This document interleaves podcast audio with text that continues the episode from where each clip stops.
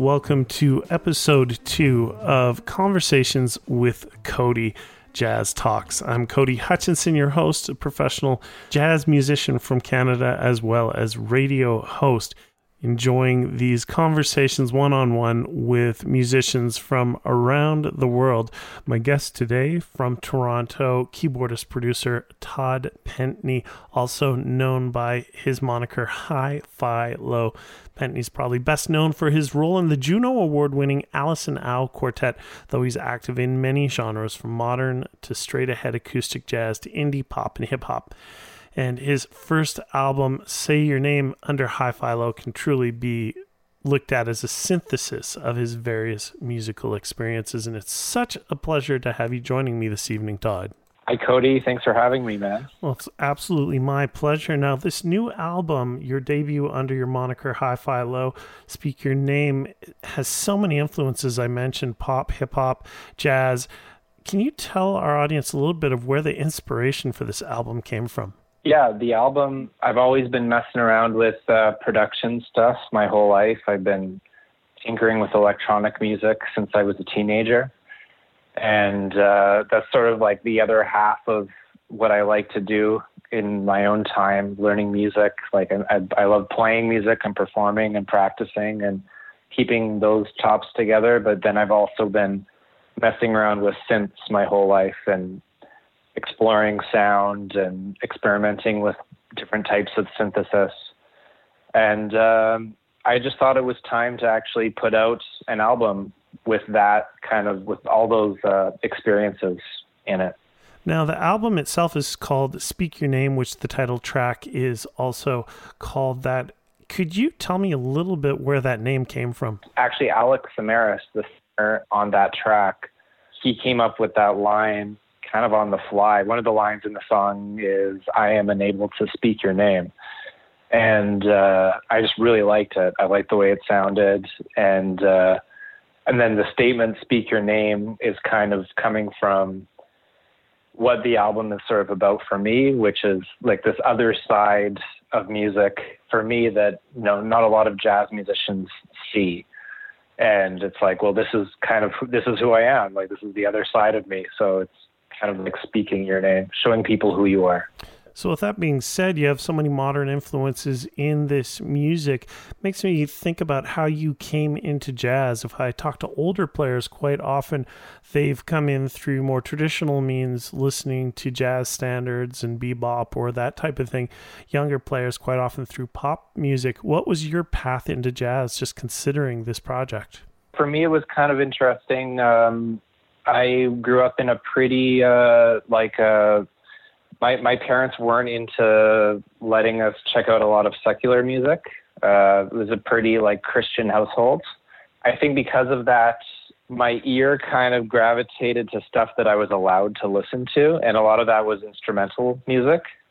And so yeah, I kind of got hooked on like jazz and listening to like CBC radio at a younger age, like the the jazz programs that would play at like around midnight. I found like I sort of caught up on all my my pop culture stuff in like towards the end of high school and the beginning of college actually. I listened to like the Beatles and stuff for the first time. So uh I was kind of I did it backwards the the way a lot of people do it. Yeah. Well, I was totally off base on that one. I would have thought you would have come from pop music first, but I'm corrected.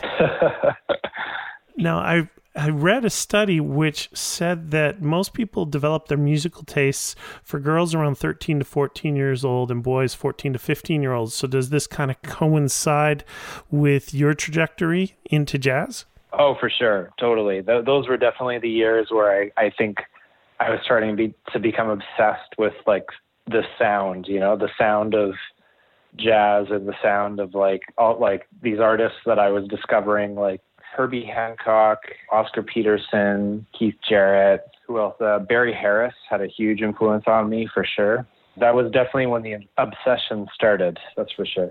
So when you were talking about coming up with the title for the album, you mentioned that you were playing around with lyrics, which says to me maybe you were doing a bit more experimenting in the studio rather than going in with a plan and having everything fleshed out like a lot of band leaders will go in and say okay we're doing just this. Now you recorded this album on your own with a few guests. I'm assuming that wasn't the process for you no, because uh, I, I think part of that that thing that you're talking about is because you're you're paying for studio time, right? So you better have everything together because it's a it's a waste of money if you don't. And I, I know that process as well. I've done that many times. That's how we record Alison's music. But with this, it, I mean, this essentially I did 99% of it at home in in my house. So you're not worried about time so much, and you can kind of be a bit more relaxed in the home process, and that and that's actually kind of nice. You can come up with something. The the nature of the composition can al- almost have the improvisational tone to it. When I did that with Alex, it was very like he just came over. I didn't we didn't really have anything in mind. I was just showing him a bunch of stuff that I was working on. And when I played him that track, "Speak Your Name," an earlier version of it, he latched onto it right away and said like, "Oh yeah, I want to I want to do something on that. Let's work on that today." So with this album, Speak Your Name, your writing process, because it was mostly you by yourself with only a few guests coming in, what was your process for writing for yourself? For a project like this, the I'd say the, tools and the sounds kind of guide the composition.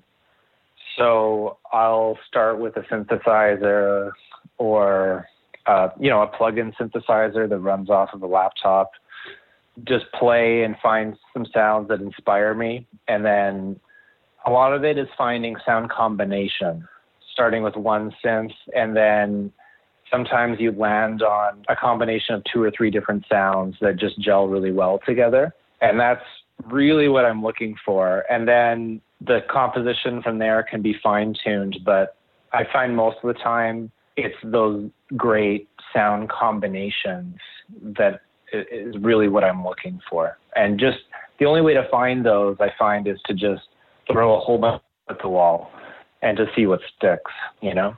So, because you're playing around with soundscapes and ideas rather than having things written out, do you find that's a, a help or a hindrance for you? I think probably a hindrance, actually, especially with electronic music and home studios your options are so wide open. You know, like it's limitless combinations and millions of possibilities, directions you can go in. And a lot of times, at least when you're working for another artist, you can sort of hold their direction in your mind and just follow that direction. You know, you can make choices what you think that person is looking for. Um, when it's yourself, it makes it a challenge, but it, also makes it a lot of fun too, because the music can go in a direction that you totally didn't expect, and you can just follow that because it's just my music. I don't have to worry about doing something that someone else might not like. Well, I have to say, just from a listener point of view, I really enjoy the album. I love the soundscapes and just the explorations and the jazz roots. It's beautiful. Oh, thanks, man. Thanks. So I have to ask, in relation to the conversation, I think in jazz, this album to maybe an older generation, they might have some questions where it fits in the jazz pantheon. And there's always that argument amongst jazz musicians what is and isn't jazz. Obviously, there's a lot of roots outside of jazz in this album. But if someone were to say to you, How does this fit into jazz? How is this jazz? What would your response be? Um, I think I think that's a great question. If somebody says that, you know, and I'm totally into that. The fact that you're asking that is a great question because music is so subjective to everyone, you know, and depending on what you're hearing, you know, you might listen to someone's music and, and think like, well, there's no resemblance of what they're saying is in there at all to me, but to someone else, it's like, oh yeah, I'm hearing all these things. I think for me, I really, I mean, I, I think it's obvious. My influences are in there for sure. Like, I think on this album, there was a lot of like Wayne Shorter inspired harmony, kind of like that Atlantis era of Wayne Shorter type stuff really inspired me.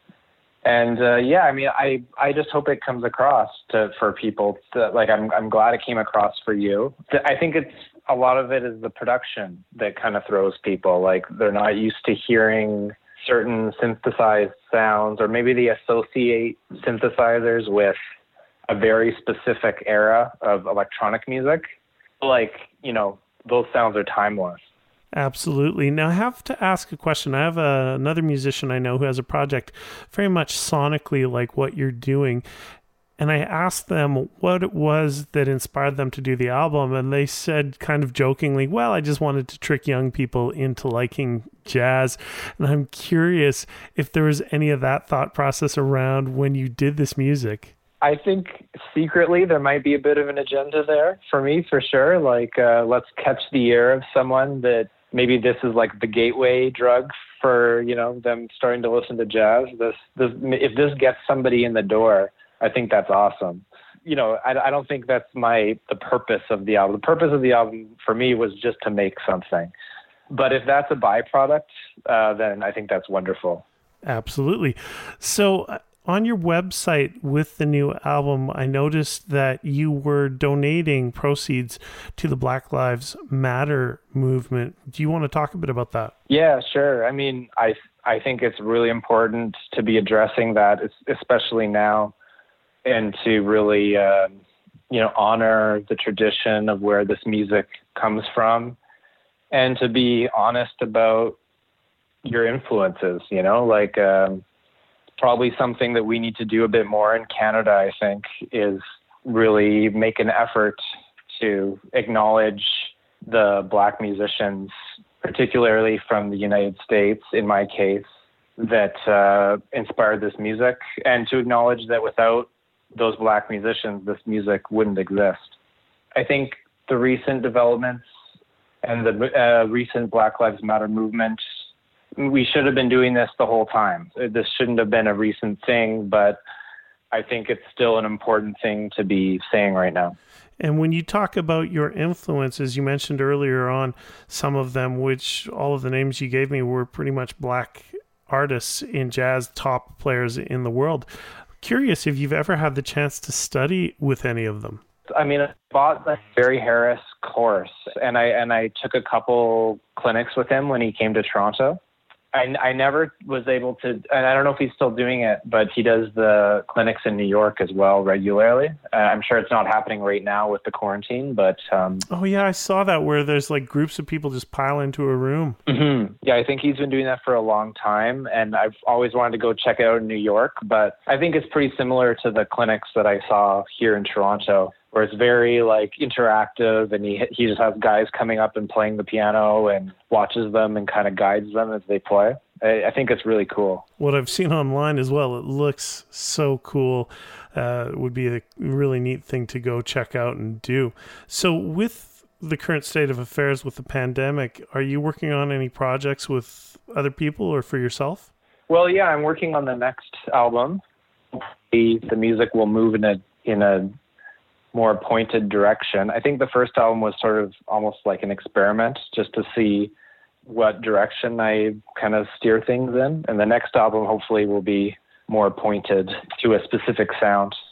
Well, your first album, Speak Your Name, is a wonderful musical statement collection of songs. So I can definitely say I'm looking forward to the next album. Once again, I've been talking with producer Todd Pentney, piano player, also known as HiFiLo. Thank you so much for joining me today, Todd. Kodi, thanks for having me, man. Really appreciate it. Absolutely, my pleasure. Now, if you're out there and you haven't had a chance to hear this album, Speak Your Name, HiFiLo, go find it. It's a really wonderful collection of music, and my pleasure talking with Todd Pentney the mastermind behind it all today. Once again, you can find out more about my podcasts at kodihutchinson.com. That's K O D I. And you've been listening to Conversations with Kodi, jazz talk with some of the best Canadian and international jazz musicians out there. Thanks again. Stay safe.